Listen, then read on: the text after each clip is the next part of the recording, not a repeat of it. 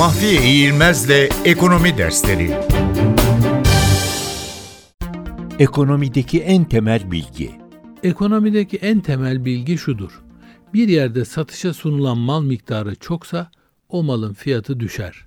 Satışa sunulan mal miktarı azsa o malın fiyatı artar. Ekonomide arz dediğimiz şey basit olarak bir malın satışa sunulan miktarıdır.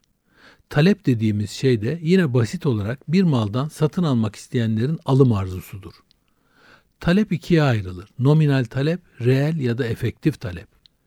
Yeteri kadar parası olmayan bir insanın bir yat satın almak istemesi nominal bir taleptir.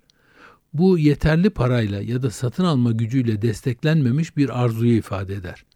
Buna karşılık efektif talep parayla satın alma gücüyle desteklenmiş taleptir.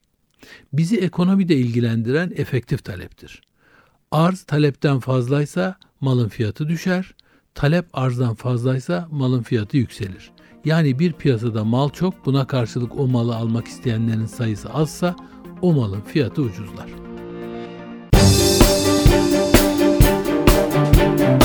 Mahfiye İğilmez'le Ekonomi Dersleri